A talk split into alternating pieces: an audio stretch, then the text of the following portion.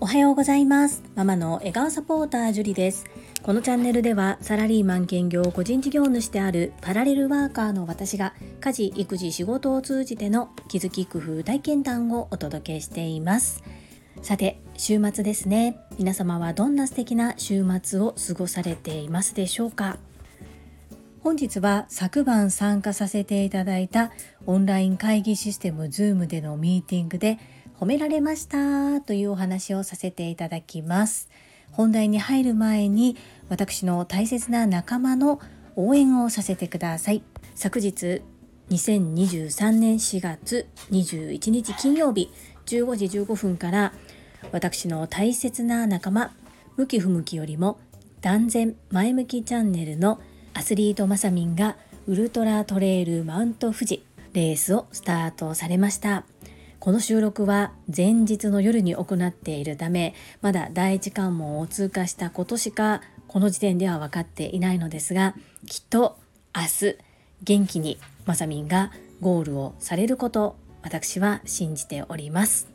まさみん頑張れ。ファイト。ウルトラトレイルマウント富士の公式サイトおよび応援ナビがダウンロードできるサイト。そして向き不向きよりも断然前向きチャンネルアスリートまさみんのスタンド FM のリンク先を概要欄に貼っております。ぜひ皆様引き続き応援のほどよろしくお願い申し上げます。そんなこんなで本日のテーマは昨日オンライン会議システム Zoom での会議中に褒められたことをお話しさせていただきます。最後までお付き合いよろしくお願いいたします。私はサラリーマン27年目のパラレルワーカーです。パラレルワーカーとは複数の業種の仕事をしている人のことを言います。個人の活動の主軸は2つ、お片付けのサポートとお料理教室です。この個人の活動の中のお片付けサービスの部分では私一人で動く部分もありますし先輩の整理収納アドバイザーの方のアシスタントとして入らせていただくことさらには外部業務提携をさせていただいているところからお仕事が回ってきたりとします。昨晩はその外部業務提携を結んでいるところでの会合でした。初めましての方が複数名いらっしゃったということで10名少しメンバーがいる中で1人持ち時間2分で自己紹介をするというコーナーがありました。私の番はだいたい真ん中ぐらいだったんですけれども自分のことを自負して申し上げてもよろしいでしょうか。めちゃくちゃ目立ちました。自己紹介を終えた後に主催者の方からめちゃくちゃまとまっていましたという褒め言葉をいただいたんですが褒めていただけたのにはポイントは3点かなというふうに思ったので自己分析をしてみました。1つ目声が大きくてハキハキしていたこと。2つ目言葉の引けがなかったこと。3つ目は制限時間内に終われたことかなと思います。1つ目の声が大きくハキハキしていたというところなんですが正直ギャラリービューにしている状態でどなたかがミュートを外してボソボソと喋り始めてもどなたが喋ってるのか全然わからないなっていうふうに思いまして私は呼ばれた瞬間にまず手を挙げました。そしたらみんなの中で私がどこにいるのかっていうのを分かっていただけるのかなというふうに思いました。そして第一声は桜千代子先生のモノマネをさせていただいて皆様こんばんは。私は樹里と申します。というふうに太くて大きい声で最初に挨拶そして自分の名前を名乗りました。割と声小さめの方もいらっしゃった中結構できるだけ低めの声で大きく分かりやすく口を動かしてお伝えしたつもりです。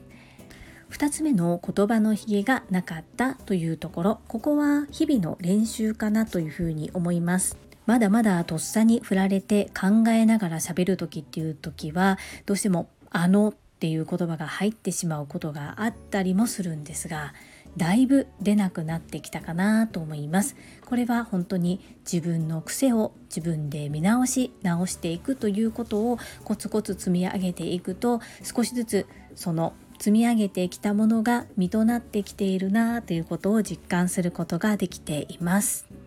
最後の時間内に終わるですが昨晩いただいた一人頭の時間は2分間でした。ですがどうしても2分を過ぎる方が多いんですね。どうしてもヒートアップしてしまうと自分のことを語りなくなってしまうんですよね。それをものすごく学ばせていただいたなというふうに思っています。私は2分の中ちょっと進行が押していたこともあったのであえて1分40秒ぐらい2分を使わずに終わらせました。ですが長くベラベラと喋って伝わらないよりは短くてもしっかりと相手に伝わる言い方ができたのではないかなというふうに自負しております。これは TSL のおかげです。TSL とはトップセールスレディ育成塾という塾の名前の頭文字を取った略称が TSL となります。世界に類を見ない。20年続いている女性専用の営業塾です。株式会社新規開拓代表取締役社長。そしてボイシーパーソナリティでいらっしゃる朝倉千恵子先生が主催されている塾のことです。こちらでの学びを実践行動するとかなり目立ちます。目立つのがあまり得意ではない私ではございますが印象はやはり良くしたいなというふうに思いますので一生懸命頑張りました。そして主催者の方に褒めていただけてものすごく嬉しかったです。高尾さん褒められたこと素直に受け止めましたよ。その場ですぐにありがとうございますというふうに言いました。いやいやそんなことないんです。とは言いませんでした。背筋をピンと伸ばして前を見てありがとうございますとしっかり受け止めましたよ。高尾さん私少しは成長してますでしょうか？はい。そんなこんなで本日は昨晩行われたオンライン会議システム Zoom のミーティングで褒められましたというお話を共有させていただきました最後までお付き合いくださりありがとうございますそれではいただいたコメントを読ませていただきます第600回初体験ピンチを乗り越えサイン会に参加コメント返信にお寄せいただいたメッセージです。マインド TU さんからです。読み上げは不要ですとありますが読ませていただきます。樹里さん、連続配信に対してのご回答ありがとうございました。私の59回目のオープニングトークにて決意を語らせていただきました。具体的なアドバイスに感謝いたします。さすがみんなの頼れる樹里さん、せーの、頼れる樹里さん絶好調。マインド TU さん、メッセージありがとうございます。第59回目の配信聞かせていただきました。毎日配信をしている私が言うとちょっと変な聞こえ方になるかもしれないんですが毎日配信することがとても良いことっていうふうに周りがしていると勘違いしてしまう方がいらっしゃると思うんですが自分にとって配信これをどのような形でしたいのかなんですよね。そこにマインド TU さんが気づかれたのかなというふうに思います。目標を修正してまた新たに開始されたということで良かったなというふうに思います。マインド TU さんがご自身を見つめ直す機会となれたこととっても嬉しく思います。メッセージご報告ありがとうございました。続きまして第602回。発酵調味料私が食材にこだわる理由コメント返信にお寄せいただいたメッセージですアラカンマサミンからですジュリさん、毎日カウントダウンと熱い応援、マサミンアスリートクラブ発足していただき、筋トレでの応援までありがとうございます。本日15時15分スタートします。当たり前ではない奇跡に感謝して諦めないでやりきります。行ってきます。個別メッセージに朝から大号泣でした。昨日の朝の決起大会といいますかね5時30分からの Zoom での会議には私は参加することができませんでしたので事前にその前の日ですね出発の前夜にまさみんにメッセージを送らせていただきました。そして応援歌を届けました。私の応援したい気持ちがまさみんに届いたようで大号泣しましたというふうにメッセージをいただいたんですけれどもそのメッセージの中にこのような言葉がありました。本当はめちゃくちゃ怖いです。怖くて怖くて逃げ出したくなるけどこれまでの努力は裏切らないし潜在意識は全て覚えているから絶対大丈夫。死にはしないと怖さをバネに踏ん張りますというふうにありました。もうこれを読んで私は今もちょっと泣けてくるんですけれども挑んでるんだなっていうのをすごく感じました。昨日ももうまさみんが出発してから気になって気になってずっと気になって仕方なくって応援ナビが不正確だから関門通過時間以外はあまり参考にならないというふうに聞いていたにもかかわらず何度も何度も応援ナビの方に確認しに行っています。そして後で知ったんですけれども応援ナビにコメントをすることができてまさみんのコメント欄は本当に TSL 熟成とトラファミリーの皆さんで溢れていますよね。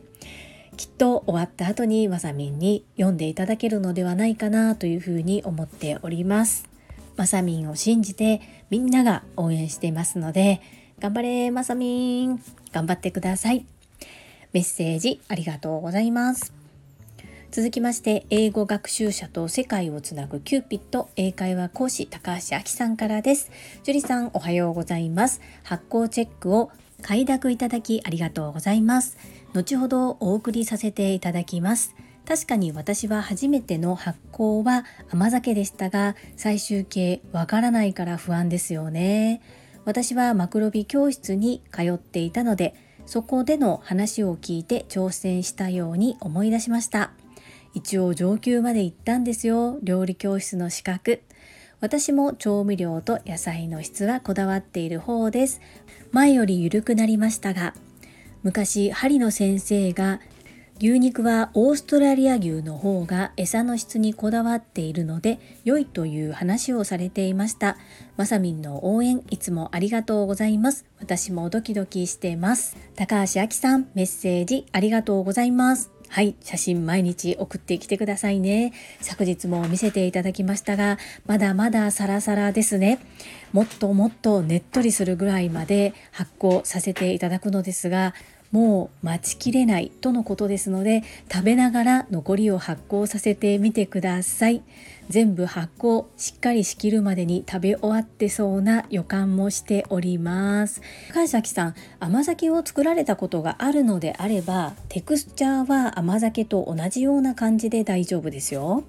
そうでしたね。マクロビ教室通っていたというふうにおっしゃっていましたね。そして調味料と野菜の質にこだわっておられるということで福くん幸せですね。素敵なお母さんです。牛肉の話鶏肉の話卵の話本当にいろいろあるなというふうに思います。そしてまさみんの応援はいめちゃくちゃ応援しています。みんなで応援しましょう。メッセージありがとうございます。続きまして、たまみさんからです。樹里さん、こんにちは。いつもまさみんの応援をする樹里さんの姿に私もたくさん刺激されています。人を応援できる人って本当に素敵だなぁと改めて思いました。さて、樹里さんや TSL 同期の皆さんに出会うまで添加物をあまり気にしてこなかった私ですが、お塩は好きなので無駄にたくさん置いています。笑い。直接かけるようで岩塩や天日塩お料理用には昔から博多の塩を使っていました。博多の塩はなんとなく使っていたので改めて原材料を調べてみたら食塩ではなかったのでほっとしました。しかも福岡の博多に由来しているのだと思って愛用していましたが全く関係ない愛媛産だと今回初めて知り今しがた衝撃を受けていたところです。日頃何も考えずに使っている調味料のこともちゃんと気にしてみようと思います。樹里さん、いつもたくさんの気づきをありがとうございます。たまみさん、メッセージありがとうございます。そう、私本当に人の応援するのが大好きなんです。なんなら自分のこと棚に上げてでも応援することがとても好きです。素敵というよりは本当にそれが好きなんですよねそうさすがですね塩が好きでいろいろあるって方他にも私知っています。たまみさんさすがです。そして調味料などを変える時に何をどうしていいかわからないっていう方に一番おすすめなのは塩とお砂糖を変えるということです。たまみさんはもうお塩はそれで大丈夫なのでお砂糖はどんなの使われてますか？もし今白い生成されたお砂糖を使っておられるのであれば生成されてないものに変えていくっていうのをおすすめしたいと思います。ここもちょっと語ると深いんですけれども簡単に言えば白い生成しているお砂糖っていうのはお米に例えると分かりやすいんですけれども玄米ってとても栄養価があってそして重部付きの白米っていうのは玄米のビタミンミネラルなど玄米にあるものを全部取り除いてしまって白い部分だけを残しているこれちょっと分かりますかね？なので8分付きがあったり5分付きがあったり3分付きがあったりということで白くなればなるほど栄養価が下がってしまうんですけれどもお砂糖も生成するとそういった感じで自然のミネラル成分がほぼなくなってしまうんですよね。なのできび糖とか天才糖とかその自然の食物からそのままできて生成されていないお砂糖っていうのがお塩いいお塩と同じようにミネラルがたくさん含まれています。たまみさん次買う時によかったら参考にしてみてください特にお子さんがいらっしゃるご家庭はこれから食べたもので体が作られていきますのでやはりそういうところ考えてあげる方がさらに良いかなというふうに思ったりもしますたまみさん、メッセージありがとうございます。続きまして、高尾さんからです。毎日ほめほめ100本ノック98、お料理教室の強みを知っている。料理本やレシピだけでは分かりづらいところを対面レッスンだからこそ教えられる。だからお料理教室がある。確かに、そうですね。このポイントを押さえているから樹里さんのデコ巻きレッスンは楽しいわけですね。ちょこっとしたことでもすぐに質問できてすぐに解決できるのって嬉しいし安心できます。強みを分かった上でやるとやらないじゃ全然違いますね。もうすぐデコ巻きレッスン楽しみでしかない適用でした。適応さんメッセージありがとうございます。自分自身がそうだったんですね。本を見たりいろいろ動画を見たりレシピインターネットで探してきてもいろんなところから継ぎはぎしてもそこでオリジナルを作り出せる方はいいと思うのですが基礎って何だろうって思った時にわけわかんなくなっちゃうんですよね。なので発酵の基礎は私は習いに行きました。そしてちょうど今週末デコ巻き寿司レッスンのご案内をさせていただこうと思っていたところです。楽しみにお待ちくださりとても嬉しいです。ありがとうございます。続きまして泉さんからです。ジュリアの私も子供を産むまではジャンキーファンキーベイベーでした。笑い。誰にでも気づくタイミングがあるから今回の配信は素晴らしいとです。りんちゃんも幸せだね。こんなお母さんがたくさん増えると日本の未来の宝物のクオリティが爆上がり。間違いないですね。誰か私に子育てさせて。誰か誰か。いずみーなメッセージありがとうございます。本当に気づくタイミングって人それぞれですよね。仮に親からいろいろ言われていたとしても私は聞く耳を持っていなかったかもしれません。りんちゃんがいろんなことを私に教えてくれています。そしてこのなんか聞いたことありますね。この誰か誰か誰か噂をすればマミピです。こら誰か誰か誰かを安っぽく使ったらあかん。これは男を探す時だけよ。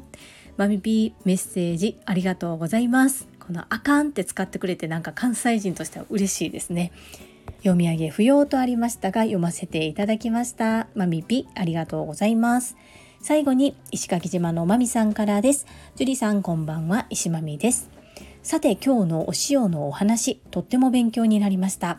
そういえば石垣島はね石垣の塩が結構有名なんだけどさなんでこんなに高いんだろうって思ってたんだけど食塩じゃなかったんだね。今度から塩を買う時は後ろをきちんとチェックしてみようと思った石まみでした。マミピメッセージありがとうございます。その通りです。中野様。高いからこそのメリットについて3点お伝えさせていただいてもよろしいですか？という感じで本当に高いからこそのメリットがあるんです。関西のスーパーでも比較的手軽に手に入る沖縄の塩といえばヌチマースですが確かに今はさらっと検索してみると石垣島の塩も出てきますね。次一回買ってみますね。そうこの塩を海水から生成するためにいろんな方法があるんですよね。天日塩って言って天のお日様の日の塩って書いて天日塩って読むんですけどこれは風によって自然の力で乾燥させた塩のことですね。そうやって海水を塩にしようと思うとかなり時間もかかりますよね。そういったのもあればと釜で炊いて水分を蒸発させるそういった作り方もあったりと裏を見るとこだわって作っているところは大抵こだわっているポイントを書いています。正直に言うと本当に毎日漬物つけてますとかそんなこと以外普通に食事しているぐらいではそんなにそんなにお塩って調味料として使いますが減らないですよね。なので少しの量をいいものを使うっていうのは本当に健康的に過ごすためにも必要なこととなってくるので是非次回スーパーに行った時にでも買わなくてもいいのでお塩のコーナーでこう手首の体操をしてみてください。手首の体操っていうのは私のお友達が考案した言い方なんですけれども何でもこう裏の表示を見る手首の体操です。そうするとどんなものが材料に使われているっていうのが分かります。特に添加物たくさんのものは聞いたこともないようなカタカナがたくさん並んでいます。何をどれだけどのように体に入れるのか。何が良くて何が悪いっていうことではなく自分で見極めて選ぶ力っていうのが必要かなというふうに思います。マミピメッセージありがとうございます。はいいただいたメッセージは以上となります。皆様本日もたくさんのいいねやメッセージをいただきまして本当にありがとうございます。とっても励みになっておりますしものすごく嬉しいです。心より感謝申し上げます。最後に2つお知らせをさせてください。1つ目タレントのエンタメ忍者みやゆうさんの公式 YouTube チャンネルにて私の主催するお料理教室ジェリービーンズキッチンのオンラインレッスンの模様が公開されております。動画は約10分程度で事業紹介、自己紹介もご覧いただける内容となっております。概要欄にリンクを貼らせていただきますので、ぜひご覧くださいませ。2つ目、100人チャレンジャー in 宝塚という YouTube チャンネルにて42人目でご紹介をいただきました。こちらは私がなぜパラレルワーカーという働き方をしているのかということがわかる約7分程度の動画となっております。こちらも概要欄にリンクを貼っておりますので、ぜひご覧くださいませ。それではまた明日お会いしましょう。素敵な週末をお過ごしくださいませ。ママの笑顔サポーター、ジュリーでした。